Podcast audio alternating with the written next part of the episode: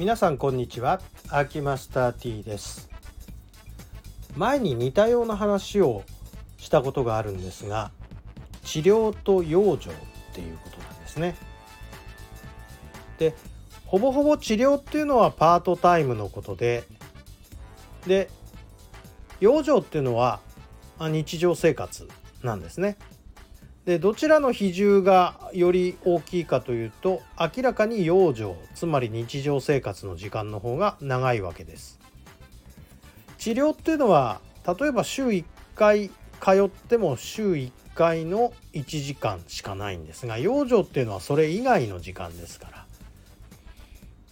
まあどちらかというとだから対策をするのであればまあ、治療っていうのは一瞬のことでこれはま専門家が介入してそれで皆さんにこうやることなんですけれどもま養生っていうのは日常の習慣ですね。例えば体を壊す時ってどういうことで起こっているのかというと日常生活の過ごし方が悪いから起こっている要素が大きいわけです。例えば不良な動作例えば暴飲暴食例えば不節制、まあ、こういったことが積み重なって体が具合悪くなるわけですから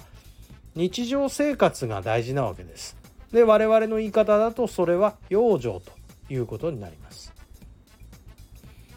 それで養生ということで言えば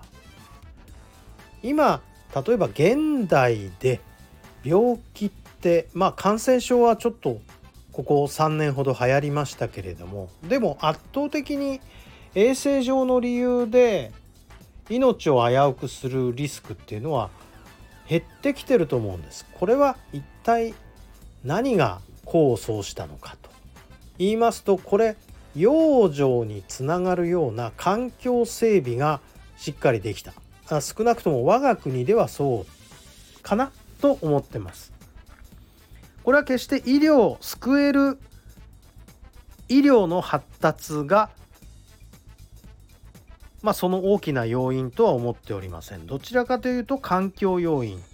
例えば、まあ、暑さ寒さをしのげるような住居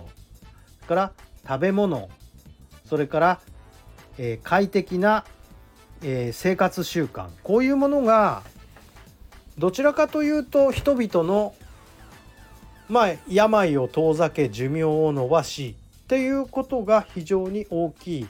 というふうに私は個人的には思ってるわけでして医療が発達したから寿命が延びたとは全然思っておりません。それはえー、っとまあ何て言うか医療の方々そんなようなこと言いたがるんですけれども、うん、それは思い上がりだというふうに思っております。まあ私は医療の端くれですけれどもまあ皆さんの治療をすることで多少はそこに貢献してるかもしれないんですがでもどちらかといえば養生の方が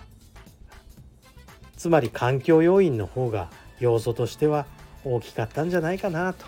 いうふうに考えております。で養生なんですけれども、まあ、こういうことの提案も我々鍼灸師っていうのは皆さんに、まあ、行うわけですので、まあ、そういうようなやはりこうアドバイスっていうのは私たちするんですね。でこのアドバイスをま、聞いてくれるかどうかで予後ってだいぶ違うんですよ。まあ、そんなわけで言っても聞かない人よりある程度言ったら素直にやってくれる人の方がまあなんとなく治癒に向かう傾向は強いなというふうに思いますので、えー、皆様も、まあ、アドバイス聞いてくれっていうよりも養生に気をつけてくださいっていうふうに、まあ、申し上げておきましょうか。ということで、えー、本日はえ治療より養生が大事みたいな話をさせていただきました。どうもありがとうございました。失礼します。